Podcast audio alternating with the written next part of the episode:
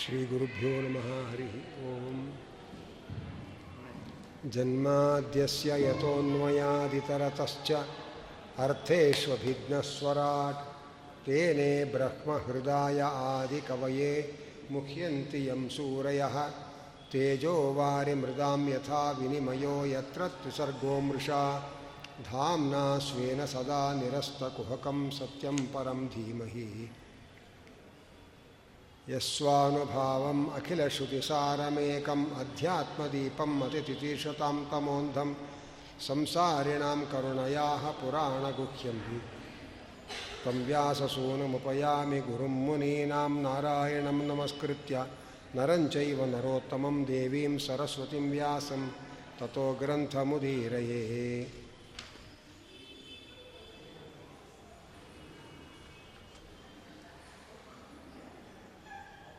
ಭಗವಂತನ ಅನೇಕ ಚರಿತ್ರೆಯನ್ನು ಶ್ರವಣ ಮಾಡಿದ ಪರೀಕ್ಷಿತ್ ಮಹಾರಾಜ ನಮಗೆಲ್ಲರಿಗೂ ಬರಬಹುದಾದ ಒಂದು ಸಂದೇಹವನ್ನು, ಪ್ರಶ್ನೆಯನ್ನು ಶ್ರೀ ಶುಕಾಚಾರ್ಯರಲ್ಲಿ ಮಾಡ್ತಾ ಇದ್ದಾನೆ. ಭಗವಂತ ತಾನು ಅವತಾರ ಮಾಡಿ ದೈತ್ಯರನ್ನು ಸಂಹಾರ ಮಾಡ್ತಾನೆ, ದೇವತೆಗಳನ್ನು ರಕ್ಷಣೆ ಮಾಡ್ತಾನೆ ಅಂತ ಅನೇಕ ಕಥೆಗಳನ್ನು ಹೇಳಿಕೊಂಡು ಬಂದಿದ್ದೀರಿ. ಆದರೆ ಸಾಮಾನ್ಯ ಮನುಷ್ಯನಿಗೆ ರಾಗದ್ವೇಷಗಳು ಇರುತ್ತೆ. ಯಾರು ಸತ್ವರದ ಸ್ತಮೋ ಗುಣಗಳ ಪ್ರಭಾವಕ್ಕೆ ಒಳಗಾಗಿರ್ತಾರೆ. ಅವರು ರಾಗದ್ವೇಷ, ಭಯ ಅದೆಲ್ಲ ಅವರಿಗಿರುತ್ತೆ ಭಗವಂತ ಅದನ್ನೆಲ್ಲ ಮೀರಿ ನಿಂತವನು. ಅವನು ಯಾಕೆ ಒಬ್ಬರನ್ನು ಕೊಲ್ಲೋದು, ಒಬ್ಬರನ್ನು ಕಾಪಾಡೋದು ಹೀಗೆ ಮಾಡ್ತಾನೆ? ದೈತ್ಯರನ್ನು ಭಗವಂತ ಯಾಕೆ ಕೊಲ್ತಾನೆ? ದೈತ್ಯರ ಕಂಡರೆ ಭಯ ಅಂತ ಹೇಳಿ ಕೊಲ್ಲಕ್ಕೆ ಹೋಗ್ತಾನೋ ಅಥವಾ ದೈತ್ಯರ ಮೇಲೆ ದ್ವೇಷ ಅಂತ ಹೇಳಿ ಕೊಲ್ತಾನೋ ಏನು ಸಮಾಚಾರ? ಭಗವಂತನಿಗೆ ಯಾವ ದೋಷವೂ ಇಲ್ಲ ಅಂತ ಶಾಸ್ತ್ರ ಹೇಳ್ತಾ ಇರುವಾಗ ಅವನು ದ್ವೇಷದಿಂದಲೂ ದೈತ್ಯರನ್ನು ಕೊಲ್ಲೋದಕ್ಕೆ ಸಾಧ್ಯ ಇಲ್ಲ, ಭಯದಿಂದಲೂ ದ್ವೇ, ದೈತ್ಯರನ್ನು ಕೊಲ್ಲಲಿಕ್ಕೆ ಸಾಧ್ಯ ಇಲ್ಲ. ಮತ್ತು ಯಾಕೆ ದೈತ್ಯರನ್ನು ಕೊಲ್ತಾನೆ, ದೇವತೆಗಳನ್ನು ರಕ್ಷಣೆ ಮಾಡ್ತಾನೆ? ನಮಗಾಗದೇ ಇರುವವರನ್ನು ಹಿಂಸೆ ಕೊಡೋದು, ನಮಗೆ ಆಗುವವರನ್ನು ಕಾಪಾಡೋದು, ಇದೆಲ್ಲ ಮನುಷ್ಯರ ಸ್ವಭಾವ. ಭಗವಂತ ಅವನು ಎಲ್ಲರನ್ನು ಮೀರಿ ನಿಂತ ಎಲ್ಲರಿಗೂ ಸಮಾನವಾಗಿ ನಡ್ಕೊಳ್ಬೇಕವನು, ಅವನು ಯಾಕೆ ಹೀಗೆ ನಡ್ಕೊಳ್ತಾನೆ ಅಂತ ಕೇಳ್ತಾ ಇದ್ದಾರೆ. ಅದಕ್ಕಾಗಿ ಹಿಂದೆ ಇದೇ ಪ್ರಶ್ನೆಯನ್ನು ಧರ್ಮರಾಜರು ನಾರದರಲ್ಲಿ ಮಾಡಿದ್ದಾರೆ. ಅವರು ಹೇಳಿದ ಮಾತನ್ನೇ ನಿನಗೆ ಹೇಳ್ತೇನೆ ಅಂತ ತಿಳಿಸ್ತಾ ಇದ್ದಾರೆ. ಪಾಂಡವರ ರಾಜಸೂಯ ಯಾಗದಲ್ಲಿ ಕೃಷ್ಣನಿಗೆ ಅಗ್ರಪೂಜೆ ಸಲ್ಲಬೇಕು ಅಂತ ವ್ಯವಸ್ಥೆಯಾಯಿತು ಶಿಶುಪಾಲ ಕೃಷ್ಣನನ್ನು ಚೆನ್ನಾಗಿ ನಿಂದನೆ ಮಾಡಿ ಇವನಿಗೆ ಅಗ್ರಪೂಜೆ ಮಾಡಕೂಡದು ಅಂತ ಅವನು ಗದ್ದಲ ಎಬ್ಬಿಸಿದ. ಕೃಷ್ಣ ತನ್ನ ಚಕ್ರ ಪ್ರಯೋಗ ಮಾಡಿ ಶಿಶುಪಾಲನನ್ನು ಸಂಹಾರ ಮಾಡಿದ. ಶಿಶುಪಾಲನ ಒಳಗಿರುವ ಜೀವ ಶಿಶುಪಾಲನ ದೇಹದಿಂದ ಹೊರಗೆ ಬಂದು ಭಗವಂತನ ಒಳಗೆ ಪ್ರವೇಶ ಮಾಡಿತು. ಸಾಯೋ ತನಕ ಭಗವಂತನನ್ನು ನಿಂದನೆ ಮಾಡಿದವನು ಅವನು, ಬೈದವನು. ಆ ಕೊನೆ ಗಳಿಗೆ ತನಕ ಭಗವಂತನನ್ನು ಬೈದವನು. ಸತ್ತ ಮೇಲೆ ಭಗವಂತನೊಳಗೆ ಪ್ರವೇಶ ಮಾಡ್ತಾನೆ ಅಂದರೆ ಏನು ನನಗೆ ಅರ್ಥ ಆಗ್ತಾ ಇಲ್ಲ. ಹಾಗೆ ಅಂತ ನಾರದರ ಧರ್ಮರಾಜರು ಕೇಳ್ತಾ ಇದ್ದಾರೆ. ಅದಕ್ಕೆ ಧರ್ಮರಾಜರಿಗೆ ನಾರದರು ಹೇಳ್ತಾರೆ, ಆ ಶಿಶುಪಾಲನ ಒಳಗೆ ಇಬ್ಬರಿದ್ದಾರೆ ಒಬ್ಬ ಶಾಪಗ್ರಸ್ತನಾದ ಜಯ ಎಂಬ ಭಗವಂತನ ಭಕ್ತನಾದ ದ್ವಾರಪಾಲಕ ಮತ್ತೊಬ್ಬ ಅಸುರ ಕೃಷ್ಣನನ್ನು ನಿಂದನೆ ಮಾಡಿದ್ದು ಒಳಗಿರತಕ್ಕಂತಹ ಅಸುರ. ಕೃಷ್ಣನೊಳಗೆ ಪ್ರವೇಶ ಮಾಡಿದ್ದು ಆ ಭಗವಂತನ ದ್ವಾರಪಾಲಕನಾದ ಜಯ. ಪರಮಾತ್ಮನಿಗೆ ನಮ್ಮ ಸ್ತೋತ್ರದಿಂದ ಅವನು ಯಾವತ್ತೂ ಹಿಗ್ಗೋದು ಇಲ್ಲ. ನಮ್ಮ ನಿಂದನೆಯಿಂದ ಅವನು ಕುಗ್ಗೋದು ಇಲ್ಲ. ಅವನು ಸ್ತೋತ್ರ ಮಾಡಿದ್ರೆ ಸ್ತೋತ್ರಕ್ಕೆ ತಕ್ಕ ಪ್ರತಿಕ್ರಿಯೆ ಕೊಡ್ತಾನೆ. ನಿಂದನೆ ಮಾಡಿದ್ರೆ ನಿಂದನೆಗೆ ತಕ್ಕ ಪ್ರತಿಕ್ರಿಯೆ ಕೊಡ್ತಾನೆ. ಆ ಧರ್ಮರಾಜರು ಶುಕಾಚ ಪರೀಕ್ಷಿತರಾದರು ಕೇಳ್ತಾ ಇದ್ದಾರೆ. ಭಗವಂತ ಪೂರ್ಣಾನಂದನಾದ ಸ್ವಾಮಿಯವನು, ಪೂರ್ಣಾನಂದನಾದ ಭಗವಂತ ಎಲ್ಲರೂ ಪೂರ್ಣಾನಂದವಾಗಿರುವಂತೆ ನಮ್ಮನ್ನು ಸೃಷ್ಟಿ ಮಾಡಬೇಕಾಗಿತ್ತು. ನಮಗೆಲ್ಲ ನಾನಾ ತರಹದ ಸುಖ ದುಃಖಗಳು, ಕಷ್ಟ ಕೋಟೆಲೆಗಳನ್ನು ಕೊಟ್ಟು ಒಬ್ಬೊಬ್ಬರನ್ನು ಒಂದೊಂದು ರೀತಿ ಸೃಷ್ಟಿ ಮಾಡಿ ನಾವೆಲ್ಲ ತೊಂದರೆಗೆ ಒಳಗಾಗೋ ಹಾಗೆ ಮಾಡಿದ್ದಾನೆ ದೇವರು. ಯಾಕೆ ಹಾಗೆ ಮಾಡಬೇಕಾಗಿತ್ತು? ಅವನು ಪೂರ್ಣಾನಂದ. ನಮ್ಮ ಎಲ್ಲರನ್ನು ನಾವೆಲ್ಲರೂ ಪೂರ್ಣಾನಂದವಾಗಿರುವಂತೆ ಸೃಷ್ಟಿ ಮಾಡಿದ್ದಿದ್ರೆ ನಮಗೆ ದೇವರ ಬಗ್ಗೆ ಬಹಳ ಗೌರವ ಬರ್ತಾ ಇತ್ತು. ಒಬ್ಬನ, ಒಬ್ಬನನ್ನು ವಿದ್ಯಾವಂತನಾಗಿ ಮಾಡ್ತಾನೆ, ಒಬ್ಬನನ್ನು ಅವಿದ್ಯಾವಂತನಾಗಿ ಮಾಡ್ತಾನೆ, ಒಬ್ಬನನ್ನು ಸುಂದರನನ್ನಾಗಿ ಮಾಡ್ತಾನೆ, ಒಬ್ಬನ ಕುರೂಪಿಯನ್ನಾಗಿ ಮಾಡ್ತಾನೆ, ಎಲ್ಲ ವ್ಯತ್ಯಾಸ ಮಾಡ್ತಾನೆ ಭಗವಂತ ಭಗವಂತ. ಈ ವ್ಯತ್ಯಾಸ ವೈಷಮ್ಯದ ಪ್ರಪಂಚವನ್ನು ಯಾಕೆ ಮಾಡ್ತಾನೆ ದೇವರು? ಹಾಗೆ ಕೇಳ್ತಾ ಇದ್ದಾರೆ. ಈ ಪ್ರಶ್ನೆ ಕೇಳಿದಾಗ, ಹೌದು, ಇದಕ್ಕೇನು ಉತ್ತರ ಕೊಡೋಕ್ಕೆ ಸಾಧ್ಯ? ಹಾಗೆ ಅಂತ ನಮಗನಿಸುತ್ತೆ. ಆದರೆ ಭಾಗವತ ಹೇಳುತ್ತೆ ಒಬ್ಬ ಟೀಚರು ಅಥವಾ ಅಧ್ಯಾಪಕ ತರಗತಿಯ ಹುಡುಗರಲ್ಲಿ ಕೆಲವರನ್ನ ಫೈಲ್ ಮಾಡ್ತಾನೆ, ಕೆಲವರನ್ನ ಪಾಸ್ ಮಾಡ್ತಾನೆ. ನೀನು ಎಲ್ಲರಿಗೂ ತೊಂಬತ್ತೈದು ಮಾರ್ಕ್ಸ್ ಕೊಟ್ಟು ಎಲ್ಲರೂ ಖುಷಿಯಾಗಿರೋ ಹಾಗೆ ಯಾಕೆ ಮಾಡಬಾರ್ದಾಗಿತ್ತು? ಒಬ್ಬರಿಗೆ ತೊಂಬತ್ತೈದು ಒಬ್ಬರಿಗೆ ಇಪ್ಪತ್ತೈದು ಒಬ್ಬರಿಗೆ ಮೂವತ್ತು ಒಬ್ಬರು ಫೈಲು, ಫೈಲಲ್ಲೂ ಕೂಡ ಕಮ್ಮ ಹೆಚ್ಚು ಕಡಿಮೆ ಮಾರ್ಕ್ಸ್ಗಳು, ಪಾಸಲ್ಲೂ ಹೆಚ್ಚು ಕಡಿಮೆ ಮಾರ್ಕ್ಸು, ಇಷ್ಟೆಲ್ಲ ವ್ಯತ್ಯಾಸ ಮಾಡೋ ಬದಲು ಎಲ್ಲರನ್ನೂ ತೊಂಬತ್ತೈದು ಅಂಕಗಳು ಎಲ್ಲರಿಗೂ ಕೊಟ್ಟಿದ್ದರೆ ಎಲ್ಲರೂ ಖುಷಿಯಾಗಿರ್ತಾಯಿದ್ರು ಹಾಗೆ ಅಂತ ನಾವು ಮೇಷ್ಟ್ರನ್ನ ಕೇಳಿದರೆ ಅವರೇನಂತಾರೆ? ನೋಡಪ್ಪ, ವಿದ್ಯಾರ್ಥಿಗಳು ಬರೆದಿರೋ ಆನ್ಸರನ್ನು ಮೌಲ್ಯಮಾಪನ ಮಾಡಿ ನಾನು ಅದರ ಮೇಲೆ ಮಾರ್ಕ್ಸ್ ಕೊಟ್ಟಿರೋದು. ಎಲ್ಲ ವಿದ್ಯಾರ್ಥಿಗಳು ಒಂದೇ ತರಹ ಉತ್ತರ ಬರೆದಿಲ್ಲ. ಅವರ ಉತ್ತರದಲ್ಲಿ ಬಹಳ ವ್ಯತ್ಯಾಸಗಳು. ಕೆಲವು ತಪ್ಪು ಉತ್ತರ, ಕೆಲವು ಅರ್ಧಂಬರ್ಧ ಸರಿ ಹೀಗೆಲ್ಲ ಬರೆದಿದ್ದಾರೆ. ಹಾಗಾಗಿ ಅವರು ಬರೆದಿರುವ ಆನ್ಸರನ್ನು ಚೆಕ್ ಮಾಡಿ ಅದರ ಮೇಲೆ ನಾನು ಮಾರ್ಕ್ಸ್ ವ್ಯತ್ಯಾಸ ಮಾಡ್ತೇನೆ. ಹಾಗೆ ಅಂತ ನಂದೇನು ತಪ್ಪಿಲ್ಲ ಅಂತ ಮೇಷ್ಟ್ರು ಹೇಳ್ತಾರೆ. ಮೇಷ್ಟ್ರು ಇಷ್ಟೇ ಹೇಳಿದ್ರೆ ನಾವು ಹೌದು ಅಂತ ಸುಮ್ಮನೆ ಆಗಿಬಿಡ್ತೇವೆ. ಆದರೆ ದೇವರು ಈ ಉತ್ತರ ಕೊಟ್ಟರೆ ನಮ್ಮ ಪ್ರಶ್ನೆ ಇನ್ನೂ ಮುಂದುವರಿಯುತ್ತೆ. ಅವರವರ ಸಾಧನೆಗೆ ಅನುಗುಣವಾಗಿ ನಾನು ಸುಖ ದುಃಖಗಳ ವ್ಯತ್ಯಾಸ ಮಾಡ್ತೇನೆ. ಒಬ್ಬೊಬ್ಬರು ಒಂದೊಂದು ರೀತಿ ಸಾಧನೆ ಮಾಡ್ತಾರೆ, ಎಲ್ಲ ಒಂದೇ ರೀತಿ ಸಾಧನೆ ಮಾಡಲ್ಲ. ಆದ್ದರಿಂದ ಯಾರ್ಯಾರು ಹೇಗೆ ಹೇಗೆ ಸಾಧನೆ ಮಾಡಿದ್ದಾರೆ, ಅದಕ್ಕೆ ಅನುಗುಣವಾಗಿ ಅವರಿಗೆ ಸುಖ ದುಃಖಗಳನ್ನು ಕೊಡ್ತೇನೆ ನಾನು ಅಂತ ದೇವರು ಹೇಳಿದರೆ, ಈ ಸಾಧನೆ ಮಾಡಿಸೋರು ಯಾರು? ನೀನೇ ತಾನೆ. ಬೇರೆ ಬೇರೆ ತರಹ ಸಾಧನೆಗಳನ್ನು ಮಾಡಿಸಿ ಸುಖ ದುಃಖಗಳನ್ನು ಕೊಡೋ ಬದಲು ಎಲ್ಲರಿಂದಲೂ ಉತ್ತಮವಾದ ಸಾಧನೆಯನ್ನೇ ಮಾಡಿಸಿ ಎಲ್ಲರಿಗೂ ಒಳ್ಳೆಯದೇ ಮಾಡಬಹುದಿತ್ತಲ್ಲ? ಹಾಗೆ ಅಂತ ನಮ್ಮ ಪ್ರಶ್ನೆ ಮುಂದುವರಿಯುತ್ತೆ. ಅದಕ್ಕೆ ಭಗವಂತ ಹೇಳ್ತಾನೆ, ಆ ಜೀವರ ಸ್ವರೂಪದಲ್ಲೇ ನಾನಾ ತರಹದ ವ್ಯತ್ಯಾಸ ಇದೆ. ಅದಕ್ಕೆ ಉಪನಿಷತ್ತು ಒಂದು ಉದಾಹರಣೆ ಕೊಡುತ್ತೆ. ಒಬ್ಬ ರೈತ ನಾನಾ ತರಹದ ಬೀಜಗಳನ್ನು ಬಿತ್ತನೆ ಮಾಡ್ತಾನೆ. ಎಲ್ಲದಕ್ಕೂ ಮಣ್ಣು, ನೀರು, ಗೊಬ್ಬರ ಹಾಕ್ತಾನೆ. ಆದರೆ ಬೀಜ ಮೊಳಕೆ ಒಡೆದು ಬೆಳೆದಾಗ ಬೇವು ಕಹಿ ಆಗಿರುತ್ತೆ, ಮಾವು ಸಿಹಿ ಆಗಿರುತ್ತೆ, ಹುಣಸೆ ಗಿಡ ಹುಳಿ ಆಗಿರುತ್ತೆ. ರೈತ ಅದಕ್ಕೆ ಬೇಕಂತ ಹುಳಿ ಗೊಬ್ಬರ, ಇದಕ್ಕೆ ಸಿಹಿ ಗೊಬ್ಬರ, ಅದಕ್ಕೆ ಕಹಿ ಗೊಬ್ಬರ ಹಾಕದ ಅಂತ ನಾವು ಆರೋಪ ಮಾಡಲ್ಲ. ಎಲ್ಲದಕ್ಕೂ ಒಂದೇ ಮಣ್ಣು, ನೀರು, ಗೊಬ್ಬರ ಹಾಕಿರೋದು ಅವನು. ಆದರೆ ಬೀಜದಲ್ಲೇ ಈ ವೈವಿಧ್ಯ ಇದೆ. ಆ ಬೀಜದಲ್ಲಿರುವ ವೈವಿಧ್ಯ ರೈತನ ಕ್ರಿಯೇಷನ್ ಅಲ್ಲ. ರೈತ ಆ ಬೀಜವನ್ನು ಬೇರೆ ಬೇರೆ ಥರ ಮಾಡಿದ್ದಲ್ಲ. ಅದು ಇದೆ ಬೇರೆ ಬೇರೆ ತರಹ. ಆ ಬೇರೆ ಬೇರೆಯಾಗಿರುವ ಬೀಜಗಳು ವಿಕಾಸ ಆಗಲಿಕ್ಕೆ ಏನು ಬೇಕೋ ಅಷ್ಟನ್ನು ರೈತ ಮಾಡಿದ ಅಷ್ಟೇ ಅದರಂತೆ ಭಗವಂತ ಪ್ರಪಂಚ ಅನ್ನುವ ಒಂದು ಹೊಲವನ್ನು ಸೃಷ್ಟಿ ಮಾಡ್ತಾನೆ. ಅದರೊಳಗೆ ನಾನಾ ತರಹದ ಜೀವರಾಶಿಗಳನ್ನುವ ಬೀಜವನ್ನು ಬಿತ್ತನೆ ಮಾಡ್ತಾನೆ. ಆ ಜೀವರಾಶಿಗಳನ್ನು ಬೀಜಗಳಲ್ಲೇ ವ್ಯತ್ಯಾಸ ಇದೆ. ಆ ವ್ಯತ್ಯಾಸ ದೇವರು ಮಾಡಿದ್ದಲ್ಲ ಅಲ್ಲಿ ಇರೋ ವ್ಯತ್ಯಾಸಗಳದು. ಅಲ್ಲಿರೋ ವ್ಯತ್ಯಾಸಗಳಿಗೆ ಅನುಗುಣವಾಗಿ ಸಾಧನೆಯ ವ್ಯತ್ಯಾಸ ಮಾಡಿಸ್ತಾನೆ. ಅದಕ್ಕನುಗುಣವಾಗಿ ಫಲದಲ್ಲಿ ವ್ಯತ್ಯಾಸ ಮಾಡ್ತಾನೆ ಭಗವಂತ. ಆದ್ದರಿಂದ ಜೀವರ ಸ್ವರೂಪ ಯೋಗ್ಯತೆ ಒಳಗೆ ವೈವಿಧ್ಯಗಳು ಇರೋದರಿಂದ ಅದಕ್ಕನುಗುಣವಾದ ಸಾಧನದ ವೈವಿಧ್ಯಗಳು, ಅದಕ್ಕನುಗುಣವಾಗಿ ಫಲದಲ್ಲಿ ವೈವಿಧ್ಯ ಆದ್ದರಿಂದ ದೇವರು ಏನೂ ಅಪರಾಧಿ ಅಲ್ಲ ಎಂಬುದಾಗಿ ಶ ತಿಳಿಸ್ತಾ ಇದ್ದಾರೆ. ಅನಂತರ ಆ ಶಿಶುಪಾಲ ದಂತವಕ್ಕರರ ಬಗ್ಗೆ ಹೇಳುವಾಗ ಇವರು ಹಿಂದೆ ಹಿರಣ್ಯಾಕ್ಷ ಹಿರಣ್ಯಕಶಿಪಗಳಾಗಿ ಹುಟ್ಟಿದ್ರು, ಆನಂತರ ರಾವಣ ಕುಂಭಕರ್ಣರಾಗಿ ಹುಟ್ಟಿದ್ರು ಈಗ ಶಿಶುಪಾಲ ದಂತವಕ್ರಾಗಿ ಹುಟ್ಟಿದ್ದಾರೆ. ಈಗ ಭಗವಂತ ಅವರನ್ನು ಸಂಹಾರ ಮಾಡಿದ್ದಾನೆ. ಹಿಂದೆ ಹಿರಣ್ಯಾಕ್ಷನಾಗಿದ್ದಾಗ ವರಾಹದೇವರು ಸಂಹಾರ ಮಾಡಿದ್ರು. ಹಿರಣ್ಯಕಶಿಪವನ್ನು ನರಸಿಂಹದೇವರು ಸಂಹಾರ ಮಾಡಿದ್ರು. ರಾವಣ ಕುಂಭಕರ್ಣರಾಗಿ ಹುಟ್ಟಿದಾಗ ರಾಮದೇವರು ಸಂಹಾರ ಮಾಡಿದ್ರು. ಈಗ ಕೃಷ್ಣ ಶಿಶುಪಾಲ ದಂತವಕ್ರನ ಸಂಹಾರ ಮಾಡ್ತಾ ಇದ್ದಾನೆ. ಹಾಗೆ ಅಂತ ಹೇಳ್ತಾ ಇದ್ದಾರೆ. ಈ ಮೂರು ಜನ್ಮ ಏನಿದೆ? ದ್ವಾರಪಾಲಕರಿಗೆ ಬಂದ ಮೂರು ಅಸುರ ಜನ್ಮ. ಇದರಲ್ಲೇ ಒಂದು ಸೂಕ್ಷ್ಮವಾದ ರಹಸ್ಯ ಇದೆ ಅಂತ ಹೇಳ್ತಾರೆ. ಹಿರಣ್ಯಾಕ್ಷನನ್ನು ಭಗವಂತ ವರಾಹ ಎಂಬ ರೂಪದಿಂದ ಬಂದು ಸಂಹಾರ ಮಾಡಿದ. ಆ ಹಿರಣ್ಯಕಶಿಪವನ್ನು ನರಸಿಂಹ ರೂಪದಿಂದ ಬಂದು ಸಂಹಾರ ಮಾಡಿದ. ಆ ಹಿರಣ್ಯಾಕ್ಷ ಹಿರಣ್ಯಕಶಿಪ ಸಾಯಬೇಕಾಗಿದ್ದರೆ ಯಾವುದೋ ಒಂದು ವಿಚಿತ್ರವಾದ ಪ್ರಾಣಿ ನಮ್ಮನ್ನು ಕೊಲ್ತಾ ಇದೆ ಅಂದುಕೊಂಡು ಸತ್ರೆ ಹೊರತು ದೇವರು ಅಂತ ಅವನು ಪ್ರಜ್ಞೆ ಬರಲಿಲ್ಲ. ಹಾಗಾಗಿ ಭಗವಂತನನ್ನು ಒಂದು ವಿಚಿತ್ರವಾದ ಪ್ರಾಣಿ ಅಂದುಕೊಂಡು ಮರಣ ಹೊಂದಿದ್ದರಿಂದ ಪ್ರಾಣಿ ಭಕ್ಷಕರಾದ ರಾಕ್ಷಸರ ಜನ್ಮವನ್ನು ಪಡೆದರು, ರಾವಣ ಕುಂಭಕರ್ಣರಾಗಿ.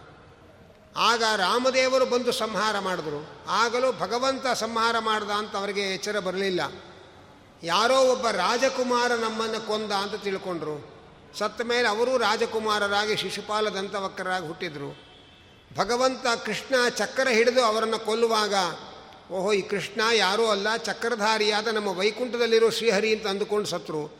ಸತ್ತ ಮೇಲೆ ಅವರು ವೈಕುಂಠಕ್ಕೆ ಸೇರಿದ್ರು. ಹಾಗೆ ಅಂತ ಈ ಮೂರು ಜನ್ಮಗಳಲ್ಲಿ ಇರತಕ್ಕ ಒಂದು ಸೂಕ್ಷ್ಮವನ್ನು ಆಚಾರ್ಯರು ತಿಳಿಸ್ತಾ ಇದ್ದಾರೆ. ಆ ಹಿರಣ್ಯಕಶಿಪುವಿಗೆ ಭಾಗವತೋತ್ತಮನಾದ ಒಬ್ಬ ಮಗ ಇದ್ದ. ಅವನಿಗೆ ಅವನು ದ್ರೋಹ ಬಡ ಬಗೆದ. ಆಗ ಭಗವಂತ ಅವನನ್ನು ಸಂಹಾರ ಮಾಡದ ಅಂತ ಹೇಳ್ತಾ ಇದ್ದಾರೆ. ಭಾಗವತೋತ್ತಮನಾದಂತಹ ಪ್ರಹ್ಲಾದನನ್ನ ಮಗನನ್ನಾಗಿ ಪಡೆದರೆ ಅವನಿಗೆ ಯಾಕೆ ಅವನು ದ್ರೋಹ ಮಾಡ್ದ? ಇದೆಲ್ಲ ನಮಗೆ ಬಹಳ ಕುತೂಹಲ. ಅದನ್ನು ಬಿಡಿಸಿ ಹೇಳ್ರಿ ಅಂತ ಅಂತ ಇದ್ದಾರೆ. ಅದನ್ನು ಹೇಳ್ತಾ ಇದ್ದಾರೆ. ಹಿರಣ್ಯಾಕ್ಷ, ಹಿರಣ್ಯಾಕ್ಷನನ್ನು ವರಾಹ ದೇವರು ಸಂಹಾರ ಮಾಡಿದ್ದಾರೆ. ಆ ಹಿರಣ್ಯಾಕ್ಷನನ್ನು ವರಾಹದೇವರು ಸಂಹಾರ ಮಾಡಿದಾಗ ಹಿರಣ್ಯಾಕ್ಷನ ಹೆಂಡತಿಯ ಮಕ್ಕಳು, ಪರಿವಾರದವರೆಲ್ಲ ಅಳತಾ ಕೂತರು.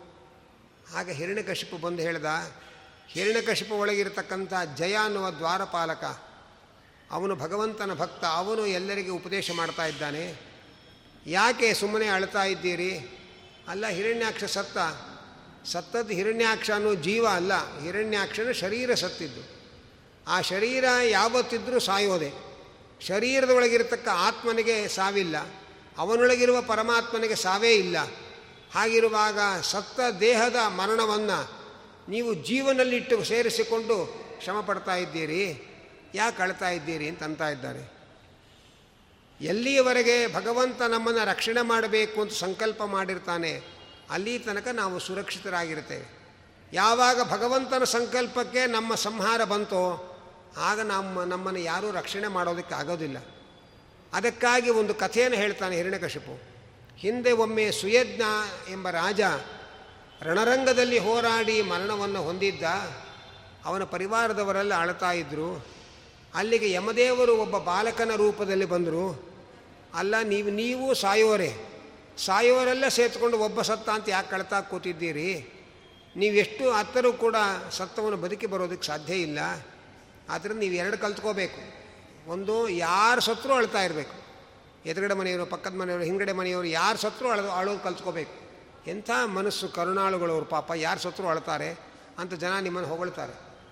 ಅಥವಾ ಯಾರು ಸತ್ರು ಅಳಬಾರ್ದು, ಎದುರುಗಡೆ ಮನೆಯವ್ರ ಸತ್ರು ಅಳಬಾರ್ದು ನಿಮ್ಮ ಮನೆಯವ್ರ ಸತ್ರು ಅಳಬಾರ್ದು ಮಹಾಯೋಗಿಗಳವರು ಹಾಗೆ ಅಂತ ಅಂದ್ಕೊಳ್ತಾರೆ ಆದರೆ ನೀವು ಅತ್ತ ಕಡೆ ಮಹಾಯೋಗಿಯೂ ಅಲ್ಲ ಈತ ಕಡೆ ಕರುಣಾಳುವೂ ಅಲ್ಲ. ನಿಮ್ಮ ಮನೆಯಲ್ಲಿ ಬಂದಾಗ ಮಾತ್ರ ನೀವು ಅಳ್ತೀರಿ, ಇನ್ನೊಬ್ಬರ ಮನೆಗೆ ಬಂದಾಗ ಅಳೋದಿಲ್ಲ. ಸಾವು ಅವರಿಗೊಂದು, ನಮಗೊಂದು ಬೇರೆ ಏನು? ಸಾವು ಎಲ್ಲರಿಗೂ ಸಮಾನ. ಆದ್ದರಿಂದ ಹೀಗೆ ಈ ರೀತಿ ವಿಕಾರ ಮಾಡಿಕೊಳ್ಳೋದು ತಪ್ಪು ಅಂತ ಉಪದೇಶ ಮಾಡಿದ. ಆನಂತರ ಅಲ್ಲ, ಅದು ಹೇಳಿದ್ರೂ ಕೂಡ ಒಬ್ಬನಿಗೆ ಗಂಡ, ಒಬ್ಬನಿಗೆ ಮಗ, ಒಬ್ಬನಿಗೆ ಸಹೋದರ, ಹೀಗೆಲ್ಲ ಒಂದು ಸಂಬಂಧಗಳಿರುತ್ತೆ. ಆ ಸಂಬಂಧಗಳು ನಾಶ ಆಗತ್ತಲ್ಲ, ಆವಾಗ ದುಃಖ ಆಗತ್ತೆ. ಅದಕ್ಕೆ ಯಮದೇವರು ಹೇಳ್ತಾರೆ, ಇದು ಅಭಿಮಾನವನ್ನು ನೀವು ಬೆಳೆಸಿಕೊಂಡದ್ರಿಂದ ದುಃಖ ಆಗೋದು. ಅದಕ್ಕೆ ಒಂದು ಕಥೆ ಹೇಳ್ತಾನೆ, ಒಂದು ಹೆಣ್ಣು ಹಕ್ಕಿ ಗಂಡು ಹಕ್ಕಿ ನಿಶ್ಚಿಂತೆಯಾಗಿ ಹಾರಾಡ್ಕೊಂಡು ಸುಖವಾಗಿತ್ತು ಕಾಡಲ್ಲಿ. ಯಾವುದೋ ಒಂದು ಸಂದರ್ಭದಲ್ಲಿ ಹೆಣ್ಣು ಹಕ್ಕಿ ಗಂಡು ಹಕ್ಕಿ ಪರಸ್ಪರ ಭೇಟಿಯಾಯಿತು, ಪರಿಚಯ ಆಯಿತು, ಪರಿಚಯ ಪ್ರಣಯಕ್ಕೆ ತಿರುಗಿತು. ಆಗ ದಿನ ಹೆಣ್ಣು ಹಕ್ಕಿಗೆ ಎಲ್ಲಿ ಹೋದರೂ ನನ್ನ ಗಂಡು ಹಕ್ಕಿ ಹೇಗಿದೆಯೋ ಏನೋ ಅಂತ ಅದರ ಯೋಚನೆ. ಗಂಡು ಹಕ್ಕಿಗೆ ಹೆಣ್ಣು ಹಕ್ಕಿಯ ಯೋಚನೆ. ಇಬ್ಬರ ಪರಿಚಯವೂ ಕೂಡ ಪ್ರಣಯಕ್ಕೆ ಮಾರ್ಪಾಟಾಯಿತು ಪ್ರಣಯದ ಫಲವಾಗಿ ಇಬ್ಬರಿಗೂ ಒಂದು ಮರಿ ಹುಡ್ತು. ಇಬ್ಬರಿಗೂ ಮರಿ ಯೋಚನೆ ಶುರುವಾಯಿತು. ಹಾಗಾಗಿ ಎಲ್ಲಿ ಹೋದರೂ ಕೂಡ ಕೊಕ್ಕಿನಲ್ಲಿ ಧಾನ್ಯದ ಕಾಳುಗಳನ್ನು ತುಂಬಿಕೊಂಡು ಸಂಜೆ ಮನೆಗೆ ಹೋದಾಗ ಆ ಮರಿಯ ಬಾಯಿಗೆ ಈ ಕಾಳುಗಳನ್ನು ಹಾಕಿ ಮರಿ ಜೊತೆ ಆಟ ಆಡಬೇಕು ಸಂತೋಷ ಪಡಬೇಕು ಅಂತ ಗಂಡು ಹಕ್ಕಿ, ಹೆಣ್ಣು ಹಕ್ಕಿ ಎಲ್ಲವೂ ಕೂಡ ಕನಸು ಕಾಣ್ತಾ ಇತ್ತು. ಹೇಗೆ ಮಠಕ್ಕೆ ಹೋಗಿ ಮಕ್ಕಳಿಗೆ ಅಂತ ಎಡಗೇಲಿ ತೊಗೊಂಬರ್ತೇವೆ. ಹಾಗೆ ಆ ಹಕ್ಕಿಗಳಿಗೆ, ಮರಿಗಳಿಗೆ ಅಂತ ಹೇಳಿ ಪಾಪ ಅವುಗಳೆಲ್ಲ ಕಾಳುಗಳನ್ನು ತೊಗೊಂಡು ಬರ್ತಾಯಿದ್ವು ಒಂದು ದಿವಸ ಮರಿಗ ರೆಕ್ಕೆ ಚಿಗಿರಿತು. ಈ ತಂದೆ ತಾಯಿ ಹಕ್ಕಿಗಳು ಹೋಗಿ ಬರುವ ಮುಂಚೆ ಆ ಹಕ್ಕಿ ತನ್ನ ಗೂಡಿನಿಂದ ಹೊರಗೆ ಬಂದು ಅಲ್ಲಿ ಇಲ್ಲಿ ಓಡಾಡ್ತಾ ಇತ್ತು. ಅದನ್ನು ಒಬ್ಬ ಬೇಟೆಗಾರ ನೋಡಿ ಅವನಿಗೆ ಇಷ್ಟು ಧಾನ್ಯದ ಕಾಳುಗಳನ್ನು ಹಾಕಿ ಬಲೆ ಹಾಕಿದ. ಆಗ ಆ ಮರಿ ಬಲೆಗೆ ಸಿಲುಕಿ ನಾಶವಾಯಿತು. ಹೆಣ್ಣು ಹಕ್ಕಿ ಯಾವಾಗ ನನ್ನ ಮಗು ನೋಡ್ತೇನೆ ಅಂತ ಕನಸು ಕಂಡುಕೊಂಡು ಬರ್ತಾ ಇತ್ತು. ಬಂದಾಗ ತನ್ನ ಮರಿ ಬಲೆಯಲ್ಲಿ ಬಿದ್ದಿದೆ. ನನ್ನ ಮಗುವನ್ನು ಕಳ್ಕೊಂಡು ನಾನು ಬದುಕಿರೋದಕ್ಕೆ ಸಾಧ್ಯ ಇಲ್ಲ ಅಂಥೇಳಿ ಈ ತಾಯಿ ಹಕ್ಕಿಯು ಆ ಬಲೆಗೆ ಬಿತ್ತು. ಯಾವಾಗ ಹೆಂಡತಿ ಮಕ್ಕಳನ್ನು ನೋಡ್ತೇನೆ ಅಂತ ಗಂಡು ಹಕ್ಕಿ ಬಂತು. ಬಂದಾಗ ತನ್ನ ಹೆಂಡತಿ ಮಕ್ಕಳೆಲ್ಲ ಬಲೆಗೆ ಬಿದ್ದಿದ್ದಾರೆ. ಈ ಹೆಂಡತಿ ಮಕ್ಕಳನ್ನು ಕಡ್ಕೊಂಡು ನಾನು ಹೇಗೆ ಬದುಕಿರಲಿ ಅಂತ ಹೇಳಿ ಅದು ಕೂಡ ಬಲೆಗೆ ಬಿತ್ತು. ಇವರ ಇವರ ಪರಸ್ಪರ ಅಭಿಮಾನವೇ ಇವರಿಗೆ ಉರುಳಾಯಿತು. ಆ ಬೇಟೆಗಾರನಿಗೆ ಸುಗ್ರಾಸ ಭೋಜನ ಆಯಿತು. ಆದ್ದರಿಂದ ನಮ್ಮ ನಮ್ಮ ಅಭಿಮಾನವೇ ನಮಗೆ ಪಾಶವಾಗಿ ದುಃಖಕ್ಕೆ ಕಾರಣವಾಗತ್ತೆ ಎಂಬ ಅಂಶವನ್ನೆಲ್ಲ ಯಮದೇವರು ಹೇಳಿದರು. ಆ ಕಥೆಯನ್ನೆಲ್ಲ ಹಿರಣ್ಯಾಕ್ಷನ ಪರಿವಾರದವರೆಗೆ ಹಿರಣ್ಯಕಶಿಪು ಹೇಳ್ದ. ಅವರೆಲ್ಲ ಸ್ವಲ್ಪ ವಿವೇಕದಿಂದ ಮುಂದಿನ ಕಾರ್ಯದ ಕಡೆಗೆ ಗಮನ ಹರಿಸಿದರು. ಆದರೆ ಅದೇ ಹಿರಣ್ಯಕಶಿಪು ತಾನು ಅರಮನೆಗೆ ಬಂದಾಗ ಅವರ ಮೇ, ಅವ ಆಗ ನನ್ನ ತಮ್ಮನನ್ನು ವಿಷ್ಣು ಕೊಂದಿದ್ದಾನೆ, ಅದಕ್ಕೆ ತಕ್ಕ ಪ್ರತೀಕಾರ ಮಾಡಬೇಕು ಅಂತ ಶುರು ಮಾಡ್ದ. ಅದಕ್ಕಾಗಿ ಏನು ಮಾಡಬೇಕು ಅಂತ ಕೇಳಿದ. ಅವರೆಲ್ಲ ಹೇಳಿದ್ರು, ವಿಷ್ಣುವಿಗೆ ದೇವತೆಗಳೇ ಬೆಂಬಲ. ದೇವತೆಗಳಿಗೆ ಬ್ರಾಹ್ಮಣರು ಹೋಮ ಮಾಡಿ ಏನು ಹವಿಸ್ ಹಾಕ್ತಾರೆ, ಅದರಿಂದ ಅವರಿಗೆ ಬಲ. ಬ್ರಾಹ್ಮಣರಿಗೆ ವೇದ ಮಂತ್ರಗಳು ಮತ್ತು ಹಸುಗಳು, ಇದು ಎರಡು ಬಲ. ಹಸುಗಳಿಂದ ಹಾಲು, ತುಪ್ಪ ಸಿಗುತ್ತೆ, ಅದನ್ನು ಆಹುತಿ ಹಾಕ್ತಾರೆ. ಅದರಿಂದ ಹಸುಗಳನ್ನು ಕೊಲ್ಲಬೇಕು, ಬ್ರಾಹ್ಮಣರನ್ನು ಕೊಲ್ಲಬೇಕು, ಗುರುಕುಲಗಳನ್ನು ನಾಶ ಮಾಡಬೇಕು. ಆವಾಗ ದೇವತೆಗಳಿಗೆ ಇಲ್ಲಿಂದ ಆಹಾರ ಹೋಗೋದು ನಿಲ್ಲತ್ತೆ. ದೇವತೆಗಳು ದುರ್ಬಲರಾಗ್ತಾರೆ, ಭಗವಂತ ದುರ್ಬಲನಾಗ್ತಾನೆ ಅಂತೆಲ್ಲ ಹೇಳಿ ಸಲಹೆ ಕೊಟ್ಟರು ಅನಂತರ ಆ ಹಿರಣ್ಯಕಶಿಪು ತನ್ನ ದೈತ್ಯರಿಗೆ ಆಜ್ಞೆ ಮಾಡ್ದ. ಆ ದೈತ್ಯರು ಎಲ್ಲೆಂದರಲ್ಲಿ ನುಗ್ಗಿ ಹಸುಗಳನ್ನು ಕೊಂದು ಹಾಕಿದರು, ಬ್ರಾಹ್ಮಣರನ್ನು ಕೊಂದರು, ಎಲ್ಲೆಲ್ಲಿ ತಪೋ ಗುರುಕುಲಗಳಲ್ಲಿ ವೇದಾಭ್ಯಾಸ ನಡೆಯುತ್ತೆ ಆ ಗುರುಕುಲಕ್ಕವನ್ನೆಲ್ಲ ಬೆಂಕಿ ಹಚ್ಚಿದರು ಎಲ್ಲ ಅನಾಹುತ ಮಾಡಿದ್ರು. ಹಿರಣ್ಯಕಶಿಪು ತನ್ನ ತಪಸ್ಸಿಗೆ ಹೋಗಿದ್ದಾನೆ. ತಪಸ್ಸಿಗೆ ಹೋಗಿ ಬ್ರಹ್ಮದೇವರನ್ನು ಒಲಿಸಿಕೊಂಡಿದ್ದಾನೆ. ಬ್ರಹ್ಮದೇವರನ್ನು ಬಂದು ಪ್ರಕಟರಾದಾಗ ಬ್ರಹ್ಮದೇವರನ್ನು ಸ್ತೋತ್ರ ಮಾಡ್ದ. ಏನು ಬರಬೇಕು ಅಂತ ಕೇಳಿದಾಗ ಹಿರಣ್ಯಕಶಿಪು ತಾನು ಸಾಯಬಾರದು, ಸೋಲಬಾರದು ಅಂತ ವರ ಕೇಳಿದ್ದಾನೆ. ಬರೀ ಇಷ್ಟೇ ವರ ಕೇಳಿದ್ದಲ್ಲ, ಬ್ರಹ್ಮದೇವರ ಪದವಿಯೇ ತನಗಬೇಕು ಅಂತ ಅವನು ತಪಸ್ಸು ಮಾಡದ ಅಂತ ಆಚಾರ್ಯರು ನಿರ್ಣಯದಲ್ಲಿ ಹೇಳ್ತಾ ಇದ್ದಾರೆ. ಹೀಗೆ ವರ ಪಡೆದು ಬಲಿಷ್ಠನಾದ ಹಿರಣ್ಯಕಶಿಪು ದೇವಲೋಕದ ಮೇಲೆ ಆಕ್ರಮಣ ಮಾಡಿ ದೇವತೆಗಳನ್ನು ಓಡಿಸಿ ತನ್ನದೇ ಆಧಿಪತ್ಯವನ್ನು ಮೆರೆದ. ಆಗ ದೇವತೆಗಳೆಲ್ಲ ಹೋಗಿ ಪ್ರಾರ್ಥನೆ ಮಾಡ್ತಾ ಇದ್ದಾರೆ. ಭಗವಂತ ಹಿರಣ್ಯಕಶಿಪು ನಮ್ಮನ್ನು ಆಕ್ರಮಿಸಿಕೊಂಡಿದ್ದಾನೆ, ಏನು ಮಾಡಬೇಕು? ಅದಕ್ಕೆ ಭಗವಂತ ಹೇಳ್ದ, ಅವನು ಗೋಹತ್ಯೆಗೆ ಪ್ರೇರಣೆ ಕೊಟ್ಟಿದ್ದಾನೆ. ವೇದಶಾಸ್ತ್ರಗಳ ನಾಶಕ್ಕೆ ಪ್ರೇರಣೆ ಕೊಟ್ಟಿದ್ದಾನೆ. ನನ್ನಲ್ಲಿ ದ್ವೇಷ ಮಾಡ್ತಾನೆ, ಧರ್ಮದಲ್ಲಿ ದ್ವೇಷ ಮಾಡ್ತಾನೆ. ಇಷ್ಟೆಲ್ಲ ಮಾಡಿದ ಮೇಲೆ ಅವನ ಸಾವಿಗೆ ಇನ್ಯಾರದೋ ಪ್ರಯತ್ನ ಬೇಕಾಗಿಲ್ಲ. ಅವನೇ ಎಲ್ಲ ಏರ್ಪಾಡು ಮಾಡಿಕೊಂಡಿದ್ದಾನೆ. ಆದರೆ ಕಾಲಸ್ತಾವತ್ ಪ್ರತೀಕ್ಷತಾಂ. ಅವನಿಗೆ ಮುಂದೆ ಪ್ರಹ್ಲಾದ ಅನ್ನುವ ಮಗ ಹುಡ್ತಾನೆ. ಅವನಿಗೆ ಅವನು ದ್ರೋಹ ಮಾಡಿದ ಮೇಲೆ ಏನೇ ವರಗಳಿದ್ದರೂ ನಾನು ಅವನನ್ನು ಕೊಲ್ತೇನೆ, ಯೋಚನೆ ಮಾಡಬೇಡಿ ಅಂತ ಭಗವಂತ ಭರವಸೆ ಕೊಟ್ಟ. ಆಗ ಪ್ರಹ್ಲಾದ ಅನ್ನುವ ಮಗ ಹುಟ್ಟಿದ. ಪ್ರಹ್ಲಾದ ಹೇಗೆ ಹುಟ್ಟಿದ, ಯಾವಾಗ ಹುಟ್ಟಿದ ಅದನ್ನು ಭಾಗವತ ಹೇಳಲ್ಲ. ಅದನ್ನು ನರಸಿಂಹ ಪುರಾಣದಲ್ಲಿ ಹೇಳ್ತಾರೆ. ಪ್ರಹ್ಲಾ ಹಿರಣ್ಯಕಶಿಪು ಇನ್ನೊಮ್ಮೆ ಹತ್ತು ಸಾವಿರ ವರ್ಷ ಕಾಲ ನಾನು ತಪಸ್ಸು ಮಾಡ್ಕೊಂಡು ಬರ್ತೇನೆ ಅಂತ ಹೊರಟನಂತೆ.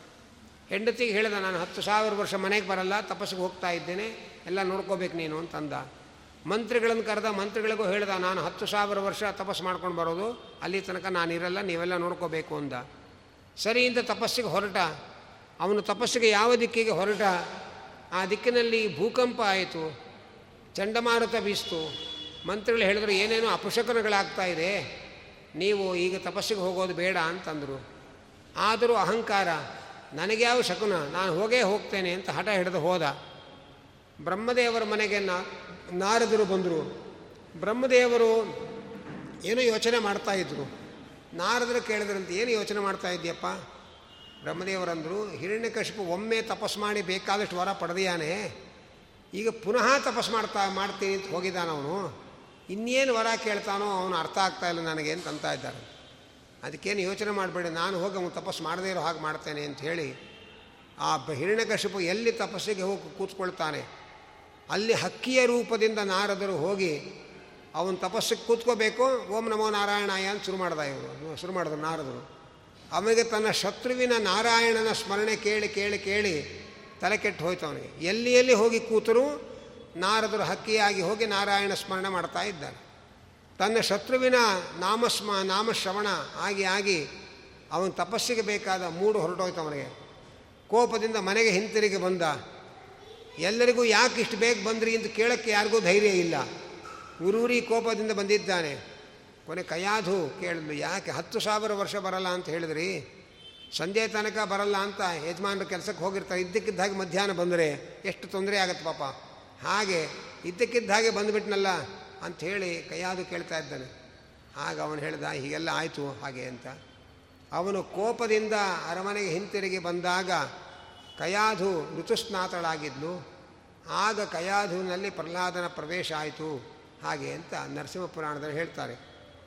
ಮುಂದೆ ಆ ಪ್ರಹ್ಲಾದನ ಶಿಕ್ಷಣದ ವಯಸ್ಸು ಬಂತು. ಪ್ರಹ್ಲಾದನಿಗೆ ತನ್ನ ಗುರುಕುಲದಲ್ಲಿ ಶಿಕ್ಷಣದ ವ್ಯವಸ್ಥೆ ಮಾಡ್ದ. ಚಂಡಾಮರ್ಕರನ್ನು ಕರೆದು ಹೇಳ್ತಾ ಇದ್ದಾನೆ ಇವನಿಗೆ ಅಪ್ಪಿತಪ್ಪಿಯೂ ಅಧ್ಯಾತ್ಮದ, ವೈಷ್ಣವ ಧರ್ಮದ ಶಿಕ್ಷಣ ಕೊಡಕೂಡ್ದು. ಕೇವಲ ಹಣ ಸಂಪಾದನೆ ಮಾಡೋದು ಹೇಗೆ, ಅಧಿಕಾರ ಉಳಿಸ್ಕೊಳ್ಳೋದು ಹೇಗೆ, ಒಬ್ಬ ಯಶಸ್ವಿ ರಾಜಕಾರಣಿ ಆಗೋದು ಹೇಗೆ, ಇದನ್ನೆಲ್ಲ ಹೇಳಿಕೊಡ್ರಿ. ಅಪ್ಪಿತಪ್ಪಿಯೂ ಕೂಡ ದೇವರು, ಅಧ್ಯಾತ್ಮ, ಇದನ್ನೆಲ್ಲ ಹೇಳ್ಕೊಡ್ಕೊಡ್ದು. ಹಾಗೆ ಅಂತ ಹಿರಣ್ಯಕಶಿಪ ಹೇಳ್ದ. ಇವತ್ತೇನು ಸೆಕ್ಯುಲರ್ ಎಜುಕೇಷನ್ ಅಂತ ಮಾಡಿದ್ದಾರೆ. ಇದಕ್ಕೆ ಮೂಲ ಪ್ರೇರಕ ಹಿರಣ್ಯಕಶಿಪು ಆನಂತರ ಅವನ ಸಂತಾನದವರು ಅದನ್ನು ಮುಂದುವರಿಸ್ತಾ ಇದ್ದಾರೆ. ಹಾಗೆ ಧರ್ಮಾತೀತವಾದ ಶಿಕ್ಷಣ ಕೊಡಬೇಕು ಅಂತ ಅವನ ಅವನ ಹಠ ಅದೇ ಪ್ರಕಾರ ಶಿಕ್ಷಣಕ್ಕೆ ವ್ಯವಸ್ಥೆ ಮಾಡಿದ್ದಾರೆ. ಸ್ವಲ್ಪ ಕಾಲ ಕಳೆದ ಮೇಲೆ ಹಿರಣ್ಯಕಶಿಪು ಪ್ರಹ್ಲಾದನನ್ನು ಬರ, ಕರೆದು ತೊಡೆಯ ಮೇಲೆ ಕೂಡಿಸಿಕೊಂಡು ಮುದ್ದು ಮಾಡಿ ಹೇಳ್ದ, ಏನು ಒಳ್ಳೆಯ ಸಂಗತಿ ತಿಳ್ಕೊಂಡಿದ್ಯಪ್ಪ ನೀನು? ಹೇಳು. ಆಗ ಪ್ರಹ್ಲಾದ ಹೇಳ್ದ, ಈ ಸಂಸಾರದಲ್ಲಿ ನಾನಾ ತರಹದ ರಗಳೆಗಳು ತುಂಬಿಕೊಂಡಿದೆ. ಪ್ರತಿ ಕ್ಷಣ ಕ್ಷಣಕ್ಕೆ ನಾನಾ ಬಗೆಯ ಉದ್ವೇಗಗಳಾಗತ್ತೆ. ಆದ್ದರಿಂದ ಸಂಸಾರವನ್ನು ಬಿಟ್ಟು ಸಜ್ಜನರ ಸಂಘ ಮಾಡಿ ಭಗವಂತನನ್ನು ಸೇರಬೇಕು. ಇದು ನಾನು ಕಲಿತ ಸಂಗತಿ ಅಂತಂದ. ಈ ಮಾತು ಕೇಳಿ ತನ್ನ ಮಗನ ಬಾಯಿಯಲ್ಲಿ ತನ್ನ ಶತ್ರುವಾದ ವಿಷ್ಣುವಿನ ಸ್ಮರಣೆ ಕೇಳಿ ಹಿರಣ್ಯಕಶಿಪುವಿನ ಆ ಒಂದು ತಾಳ್ಮೆ ಕೆಡತು. ಅವನಂದುಕೊಂಡ, ನಮ್ಮ ಮಗುದೇನು ಸಮಸ್ಯೆ ಇಲ್ಲ, ಮಕ್ಕಳಿಗೇನು ಗೊತ್ತಿರುತ್ತೆ? ಹರಿಕಥಾಮೃತಸಾರ ಹೇಳ್ಕೊಟ್ರು ಕಲ್ತ್ಕೋತಾರೆ, ಬಾಬಾ ಬ್ಲಾಕ್ಷಿಪ್ ಹೇಳ್ಕೊಟ್ರು ಕಲ್ತ್ಕೋತಾರೆ. ಹೇಳ್ಕೊಡೋರಿಗೆ ಬುದ್ಧಿ ಬೇಕು. ಆದ್ದರಿಂದ ಚಂಡಾಮರ್ಕರೇ ಯಾರೋ ನಮ್ಮ ಗುರುಕುಲದಲ್ಲಿ ನಿಗೂಢವಾಗಿ ವೈಷ್ಣವರು ಬಂದು ನಮ್ಮ ಮಗನ ತಲೆ ಕೆಡಿಸ್ತಾ ಇದ್ದಾರೆ, ಹುಷಾರಾಗಿರಿ, ಹಾಗೆ ಅಂತಂದರು. ಆ ಚಂಡಾಮರ್ಕರು ಪ್ರಹ್ಲಾದನನ್ನು ಕರೆದು ಜೋರು ಮಾಡಿದ್ರು, ಯಾರು ಹೇಳ್ಕೊಡ್ತಾ ಇದ್ದಾರೆ ನಿನಗೆ? ಅವನಿಂದ, ಯಾರೋ ಏನು ಹೇಳ್ಕೊಡಕ್ಕೆ ಸಾಧ್ಯ? ಒಂದು ಕಬ್ಬಿಣ, ಅಯಸ್ಕಾಂತದ ಬಳಿಗೆ ಕಬ್ಬಿಣ ಹೋದರೆ, ಆ ಕಬ್ಬಿಣವನ್ನು ನೀನೇ ಹೋದೆಯೋ, ಯಾರಾದರೂ ದಬ್ಬಿದ್ರು ಅಂತ ಕೇಳಿದ್ರೆ ಕಬ್ಬಿಣ ಏನು ಉತ್ತರ ಕೊಡುತ್ತೆ? ಅದು ಅಯಸ್ಕಾಂತದ ಒಂದು ಆಕರ್ಷಣ ಶಕ್ತಿ. ಜಡವಾದ ಅಯಸ್ಕಾಂತಕ್ಕೆ ಇಷ್ಟು ಆಕರ್ಷಣ ಶಕ್ತಿ ಇರುವಾಗ ನಮ್ಮ ರಮಾಕಾಂತನ ಆಕರ್ಷಣ ಶಕ್ತಿ ಇನ್ನೆಷ್ಟು ಇರಬೇಕು? ಸ್ವರೂಪದಲ್ಲೇ ಒಂದು ಆಧ್ಯಾತ್ಮಿಕ ಸೆಳೆತ ಇರಬೇಕೆ ಹೊರತು ಯಾರದೋ ಬಲವಂತಕ್ಕೆ ನಾವು ದೇವರು ಭಕ್ತರಾಗೋಕ್ಕೆ ಸಾಧ್ಯ ಇಲ್ಲ. ಹಾಗೆ ಅಂತ ಪ್ರಹ್ಲಾದ ಹೇಳ್ದ. ಮತ್ತೆ ಪುನಃ ಅವನಿಗೆ ಪಾಠವನ್ನು ಮಾಡಿ ತಯಾರು ಮಾಡಿದ್ರು. ಆಗ ಇನ್ನೊಮ್ಮೆ ಹಿರಣ್ಯಕಶಿಪ ಅವನನ್ನು ಕರೆದು ತೊಡೆಯ ಮೇಲೆ ಕೂಡಿಸಿಕೊಂಡು ಮುದ್ದು ಮಾಡಿ, ಏನು ಯದ ಶಿಕ್ಷಕ್ ಗುರೋರ್ ಭವಾನ್ ನಿಮ್ಮ ಗುರುಗಳು ಏನು ಹೇಳ್ಕೊಟ್ರಪ್ಪ ಹೇಳು ಅಂತ ಅಂದ. ಆಗ ಪ್ರಹ್ಲಾದ ಹೇಳ್ತಾನೆ, ಶ್ರವಣಂ ಕೀರ್ತನಂ ವಿಷ್ಣೋ ಸ್ಮರಣಂ ಪಾದಸೇವನಂ ಅರ್ಚನಂ ವಂದನಂ ದಾಸ್ಯಂ ಸಖ್ಯಮಾತ್ಮನಿವೇದನಂ ಇತಿ ಪುಂಸಾರ್ಪಿತ ಭಕ್ತಿ ಭಕ್ತಿಶ್ಚೇನ್ ನವಲಕ್ಷಣ ಇಂಥ ಒಂಬತ್ತು ಲಕ್ಷಣ ಇರತಕ್ಕ ಭಕ್ತಿ ಯಾವ ಗ್ರಂಥದವನ್ನು ಅಧ್ಯಯನ ಮಾಡಿದ್ರೆ ಉಂಟಾಗುತ್ತೋ ತನ್ಮನ್ನೇ ಅಧೀತ ಉತ್ತಮ. ಅದು ಉತ್ತಮವಾದ ಅಧ್ಯಯನ ಅಂತ ನಾನು ತಿಳ್ಕೊಂಡ ಸಂಗತಿ. ಆ ಭಗವಂತನಲ್ಲಿ ಭಕ್ತಿ ಮಾಡೋದು ಅಂದರೆ ಭಗವಂತನನ್ನು ಪ್ರೀತಿ ಮಾಡೋದು ಅಂತ ಅರ್ಥ. ಯಾರು ಎಷ್ಟು ಪ್ರೀತಿ ಮಾಡ್ತಾರೆ ಅದು ಕಣ್ಣಿಗೆ ಕಾಣೋ ಸಂಗತಿ ಅಲ್ಲ. ಆದರೆ ಭಗವಂತನಲ್ಲಿ ಭಕ್ತಿ ಇರುವವರು ಅವರ ನಡವಳಿಕೆಗೊಳಗೆ ಒಂಬತ್ತು ಲಕ್ಷಣಗಳು ಕಾಣುತ್ತೆ. ಮೊಟ್ಟ ಮೊದಲು ಭಗವಂತನ ಮಹಿಮೆಯನ್ನು ಶ್ರವಣ ಮಾಡಬೇಕು ಅನ್ನುವ ಆಸಕ್ತಿ. ಭಗವಂತನಲ್ಲಿ ಯಾರಿಗೆ ಭಕ್ತಿ ಇಲ್ಲ, ಅವರಿಗೆ ಭಗವಂತನ ಮಹಿಮೆಯನ್ನು ಶ್ರವಣ ಮಾಡಬೇಕು ಅನ್ನುವ ಆಸಕ್ತಿಯೇ ಹುಟ್ಟೋದಕ್ಕೆ ಸಾಧ್ಯ ಇಲ್ಲ. ಶ್ರವಣ ಅನ್ನೋದು ಮೊಟ್ಟ ಮೊದಲ ಸಾಧನೆ ಅದು. ಶ್ರವಣ ಅದೇನು ಕಷ್ಟ? ಎಲ್ಲಿ ಬೇಕಾರಾಗತ್ತೆ ಅಂತ ನಾವು ಅಂದ್ಕೊಂಡ್ರೆ ಕಾಠಕೋಪನಿಷತ್ತಿನಲ್ಲಿ ಯಮದೇವರು ಹೇಳ್ತಾರೆ, ಶ್ರವಣಾಯಾಪಿ ಬಹುಭಿರ್ಯೋ ನಲಭ್ಯ. ಭಗವಂತ ಕಣ್ಣಿಗೆ ಬೀಳಲ್ಲ ಅಲ್ಲ, ಅನೇಕ ಜನರ ಕಿವಿಗೆ ಬೀಳಲ್ಲ ದೇವರು. ಯಾಕೆಂದರೆ ಯಮೈವೇಷವೃಣತೆ ತೇನ ಲಭ್ಯ. ಯಾರನ್ನು ತನ್ನ ಭಕ್ತನನ್ನಾಗಿ ಭಗವಂತ ಸ್ವೀಕಾರ ಮಾಡ್ತಾನೆ, ಅವರಿಗೆ ತನ್ನ ಮಹಿಮಾ ಶ್ರವಣ ಮಾಡಿಸ್ತಾನೆ. ಆದ್ದರಿಂದ ಅವನ ಶ್ರವ, ಅವನಲ್ಲಿ ಅವನ ಮಹಿಮೆ ಕೇಳಬೇಕು ಅನ್ನೋ ಆಸಕ್ತಿ ಹುಟ್ಟಬೇಕಾಗಿದ್ದರೆ ಅವನು ನಮ್ಮನ್ನು ಒಪ್ಪಿಕೊಂಡಿರಬೇಕು. ಅವನು ನಮ್ಮನ್ನು ಒಪ್ಪಿಕೊಂಡಿದ್ದರೆ ನಮಗೆ ಅವನ ಮಹಿಮೆಯನ್ನು ಕೇಳೋ ಬುದ್ಧಿ ಕೊಡ್ತಾನೆ. ಆದರೆ ಶ್ರವಣ ಅನ್ನೋದು ಅಂಥ ಅಪರೂಪದ ದೊಡ್ಡ ಸಾಧನೆ ಅದು. ಅನಂತರ ಕೀರ್ತನಂ. ನಾವು ಕೇಳುವವರು ಬಂದಾಗ ಹೇಳ್ತಾ ಕೂತ್ಕೊಳ್ಳೋ ಸಾಧನೆ. ಹೇಳುವವರು ಬಂದಾಗ ಕೇತ್, ಕೇಳ್ತಾ ಕೂತ್ಕೊಳ್ಬೇಕು. ಹೀಗೆ ಕೀರ್ತನ ಅಂದರೆ ನಾವು ಹೇಳಿದ್ದನ್ನು, ಓದಿದ್ದನ್ನು ಇನ್ನೊಬ್ಬರಿಗೆ ಅದನ್ನು ಹೇಳೋ, ಹೇಳಿ ಹಂಚಬೇಕು. ಅನಂತರ ಸ್ಮರಣ. ಭಗವಂತನ ಮಹಿ ಮಹಿಮೆಯನ್ನು ಯಾವಾಗಲೂ ಮನಸ್ಸಿನಲ್ಲಿ ಮೆಲುಕು ಹಾಕ್ತಾ ಇರಬೇಕು. ಹಸು ಚೆನ್ನಾಗಿ ಒಂದು ಸ, ಒಂದು ಹೊತ್ತಿಗೆ ಹುಲ್ಲು ತಿಂದುಬಿಡುತ್ತೆ ಆಮೇಲೆ ಅದನ್ನು ಅದು ತುಂಬ ಹೊತ್ತು ಅದನ್ನು ಮೆಲುಕು ಹಾಕ್ತಾ ಇರುತ್ತೆ. ಹಾಗೆ ನಾವು ಕೇಳೋದು ಒಂದು ಗಂಟೆ ಪ್ರವಚನ. ಅದು ಹುಲ್ಲು ತಿನ್ನೋ ಸಮಯ ಅದು. ಕೇಳಿದ ಮೇಲೆ ದಿನ ಇಡೀ ಅದನ್ನು ಮನಸ್ಸಿನಲ್ಲಿ ಮೆಲುಕು ಹಾಕ್ತಾ ಇರಬೇಕು. ಹಸುವಿನ ಹಾಗೆ ಹಾಗೆ ಅಂತ ಹೇಳ್ತಾರೆ. ಹಾಗೆ ಸ್ಮರಣೆ ಮನಸ್ಸಿನಲ್ಲಿ ನಿರಂತರ ಭಗವಂತನ ಚಿಂತನೆ ಮಾಡಬೇಕು. ಅನಂತರ ಭಗವಂತನ ಪಾದ ಸೇವೆ. ಭಗವಂತನ ಪಾದ ನಮಗೆ ಸಿಗೋದಿಲ್ಲ. ಭಗವದ್ಭಕ್ತರ ಪಾದ ಸೇವೆ ಮಾಡಿ ಅದು ಭಗವಂತನ ಪಾದ ಸೇವೆ ಅಂತ ಅನುಸಂಧಾನ ಮಾಡಿಕೊಳ್ಬೇಕು. ಅರ್ಚನಂ ವಂದನಂ ದಾಸ್ಯಂ. ಸಾಲಿಗ್ರಾಮಾದಿ ಪ್ರತಿಮೆಗಳಲ್ಲಿ ಭಗವಂತನನ್ನು ನಾವು ಭಕ್ತಿಯಿಂದ ಅರ್ಚನೆ ಮಾಡಬೇಕು. ಸಹಸ್ರಾನೀಕ ಮಹಾರಾಜರು, ಮಾರ್ಕಂಡೇಯರು ಸಹಸ್ರಾನೀಕ ಮಹಾರಾಜರಿಗೆ ಭಗವಂತನ ಪೂಜೆಯ ಮಹತ್ವವನ್ನು ಹೇಳ್ತಾರೆ. ಕೊನೆಯಲ್ಲಿ ಒಂದು ಮಾತು ಹೇಳ್ತಾರೆ, ನೋಡಪ್ಪ, ಭಗವಂತನ ಪೂಜೆ ಮಾಡೋದಕ್ಕೆ ಏನು ಬೇಕು ನಿನಗೆ? ಎಲ್ಲ ದೇವರೇ ಸಿದ್ಧ ಮಾಡಿದ್ದಾನೆ. ಪೂಜೆ ಮಾಡೋಕ್ಕೆ ಏನು ಬೇಕು? ಸಾಲಿಗ್ರಾಮ ಬೇಕು. ಅದನ್ನು ಗಂಡಕಿ ನದಿಯಲ್ಲಿ ಸೃಷ್ಟಿ ಮಾಡಿದ್ದಾನೆ. ಚಕ್ರಾಂಕಿತ ಬೇಕು. ದ್ವಾರಕೆಯಲ್ಲಿ, ಗೋಮತಿ ನದಿಯಲ್ಲಿ, ಸಮುದ್ರದಲ್ಲಿ ಸಿಗೋ ಹಾಗೆ ವ್ಯವಸ್ಥೆ ಮಾಡಿದ್ದಾನೆ. ಅಭಿಷೇಕ ಮಾಡೋಕ್ಕೆ ಏನು ಬೇಕು? ನೀರು ಬೇಕು. ಭಗವಂತ ನದಿ, ಬಾವಿ, ಸರೋವರಗಳಲ್ಲಿ ನೀರನ್ನು ಸೃಷ್ಟಿ ಮಾಡಿದ್ದಾನೆ. ಭಗವಂತನ ಪೂಜೆ ಮಾಡೋಕ್ಕೆ ಏನು ಬೇಕು? ಹೂವು ಬೇಕು, ಗರಿಕೆ ಬೇಕು. ನಿನ್ನ ಮನೆ ಬಾಗಿಲಲ್ಲಿ ನೆಲದಲ್ಲಿ ಹುಲ್ಲುಗಳನ್ನು ಬೆಳೆಸಿದ್ದಾನೆ. ಆ ಹುಲ್ಲನ್ನು ತೆಗೆದು ದೇವರ ಮೇಲೆ ಹಾಕಿ ಕೃಷ್ಣಾರ್ಪಣ ಅಂದರೆ ಅವನು ಅನುಗ್ರಹ ಮಾಡ್ತಾನೆ. ಇನ್ನು ಪೂಜೆ ಮಾಡೋದಕ್ಕೆ ಮಂತ್ರಗಳು ಬೇಕು.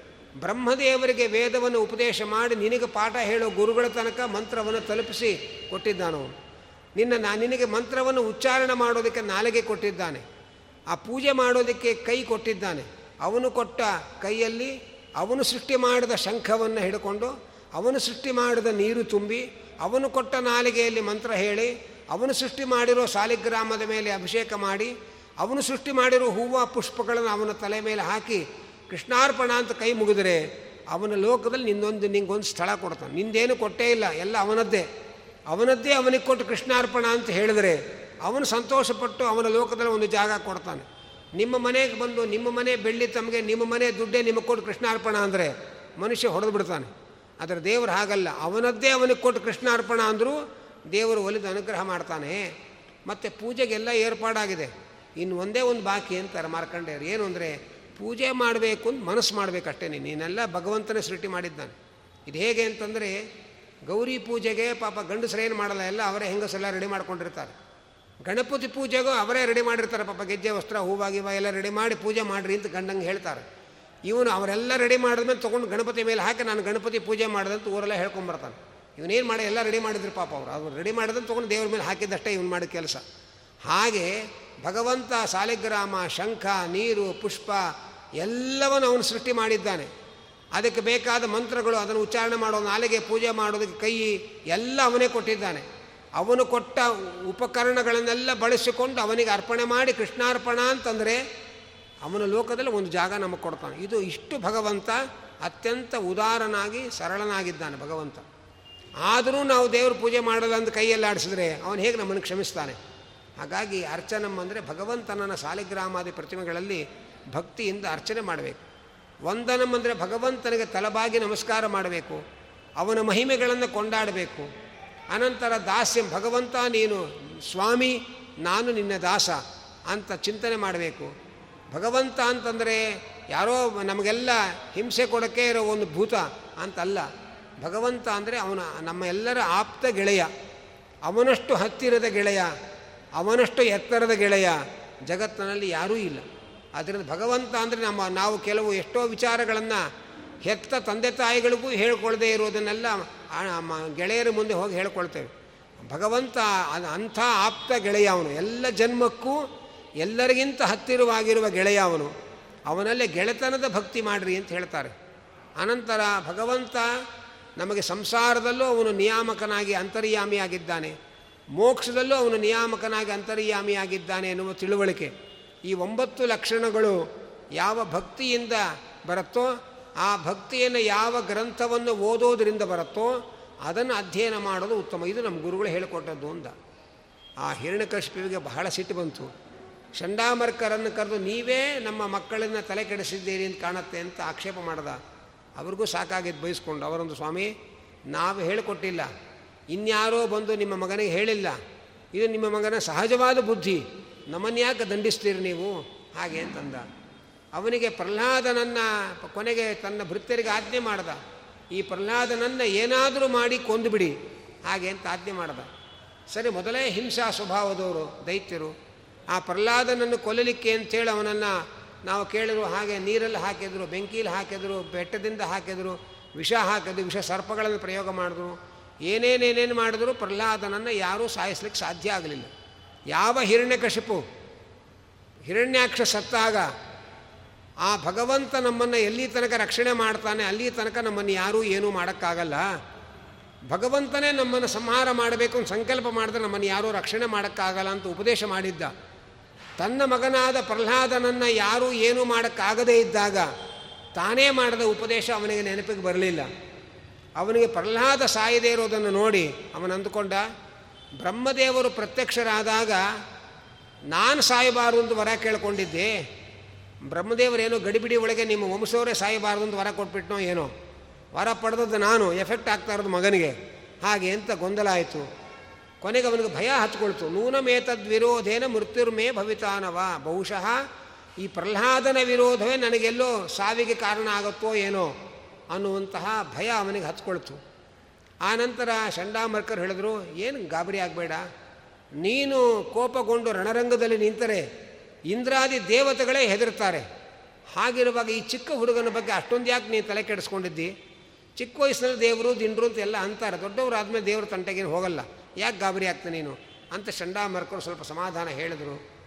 ಇತ್ತ ಕಡೆ ಪ್ರಹ್ಲಾದ ಒಂದು ದಿವಸ ಚಂಡಾಮರ್ಕರೂ ಇಲ್ಲ, ಅವರು ಪೌರೋಹಿತ್ಯಕ್ಕೆ ಹೊರಟೋಗಿದ್ದಾರೆ. ಇಡೀ ಗುರುಕುಲದಲ್ಲಿ ಯಾವ ಅಧ್ಯಾಪಕರೇ ಇಲ್ಲ. ಆಗ ಪ್ರಹ್ಲಾದ ಯೋಚನೆ ಮಾಡ್ದ, ಎಲ್ಲ ಪುಟ್ಟ ಪುಟ್ಟ ಮಕ್ಕಳು ಇವರಿಗೆಲ್ಲ ಬರೇ ಹೊಟ್ಟೆ ತುಂಬಿಸೋದು ಹೇಗೆ ಅಂತ ಹೇಳಿಕೊಟ್ರೆ ಹೊರತು ಉದ್ಧಾರ ಆಗೋದು ಹೇಗೆ ಅಂತ ಒಂದು ಅಕ್ಷರ ವಿದ್ಯೆ ಇವರು ಹೇಳ್ಕೊಡ್ತಾ ಇಲ್ಲ. ಇವತ್ತು ಒಂದು ದಿವಸವಾದರೂ ಇವರಿಗೆ ಆತ್ಮೋದ್ಧಾರದ ಉಪದೇಶ ಮಾಡಬೇಕು ಅಂತ ಅನಿಸ್ತು ಪ್ರಹ್ಲಾದನಿಗೆ. ಆ ಎಲ್ಲ ಮಕ್ಕಳನ್ನು ಕೂಡಿಸಿಕೊಂಡ ಮಕ್ಕಳೇ, ನೀವೆಲ್ಲ ಚಿಕ್ಕ ವಯಸ್ಸಿನ ಹುಡುಗರು, ಸುಮ್ಮನೆ ಆಟ ಆಡಿ ಆಟ ಆಡಿ ಜೀವನ ಹಾಳು ಮಾಡ್ಕೊಳ್ಬೇಡ್ರಿ. ಯಾಕೆಂದರೆ ವಯಸ್ಸ ಪಶ್ಯ, ಪಶ್ಯತ ವಯಸ್ಸಾನು ನಿಮ್ಮ ಸಮಾನ ವಯಸ್ಸಿನ ಮಕ್ಕಳು ಸಾಯ್ತಾ ಇದ್ದಾರೆ. ನಿಮಗಿಂತ ದೊಡ್ಡವರು ಸಾಯ್ತಾ ಇದ್ದಾರೆ, ನಿಮಗಿಂತ ಚಿಕ್ಕವರು ಸಾಯ್ತಾ ಇದ್ದಾರೆ. ಸಮಾಜವನ್ನು ಒಮ್ಮೆ ಗಮನಿಸ್ರಿ. ಆದರೆ ಸಾವು ಯಾವಾಗ ಬರುತ್ತೆ ಅಂತ ಗೊತ್ತಿಲ್ಲ. ಅದು ಬರುವ ಮುಂಚೆ ನಾವು ಸಾಧನೆ ಮಾಡಿಕೊಳ್ಬೇಕು. ನಮಗೆ ಬೇಕಾದಷ್ಟು ಜನ್ಮಗಳು ಬರಬಹುದು. ಎಲ್ಲ ಜನ್ಮದಲ್ಲೂ ಸಾಧನೆ ಮಾಡ್ಕೊಳ್ಳೋಕ್ಕಾಗಲ್ಲ. ಆದ್ದರಿಂದ ಮನುಷ್ಯ ಜನ್ಮ ಬಂದಾಗ, ಅದು ಆರೋಗ್ಯವಾಗಿರುವಾಗ ಬೇಗ ಸಾಧನೆ ಮಾಡಿಕೊಳ್ಬೇಕು. ಹಾಗೆ ಅಂತ ಅಂತ ಇದ್ದಾರೆ. ಒಂದು ಮಾತು ಬರುತ್ತೆ. ವಿದ್ಯಾಭ್ಯಾಸ ಮಾಡಬೇಕಾದ್ರೆ ನನಗೆ ಸಾವೇ ಬರಲ್ಲ ಅಂತ ತಿಳ್ಕೊಳ್ಬೇಕಂತ.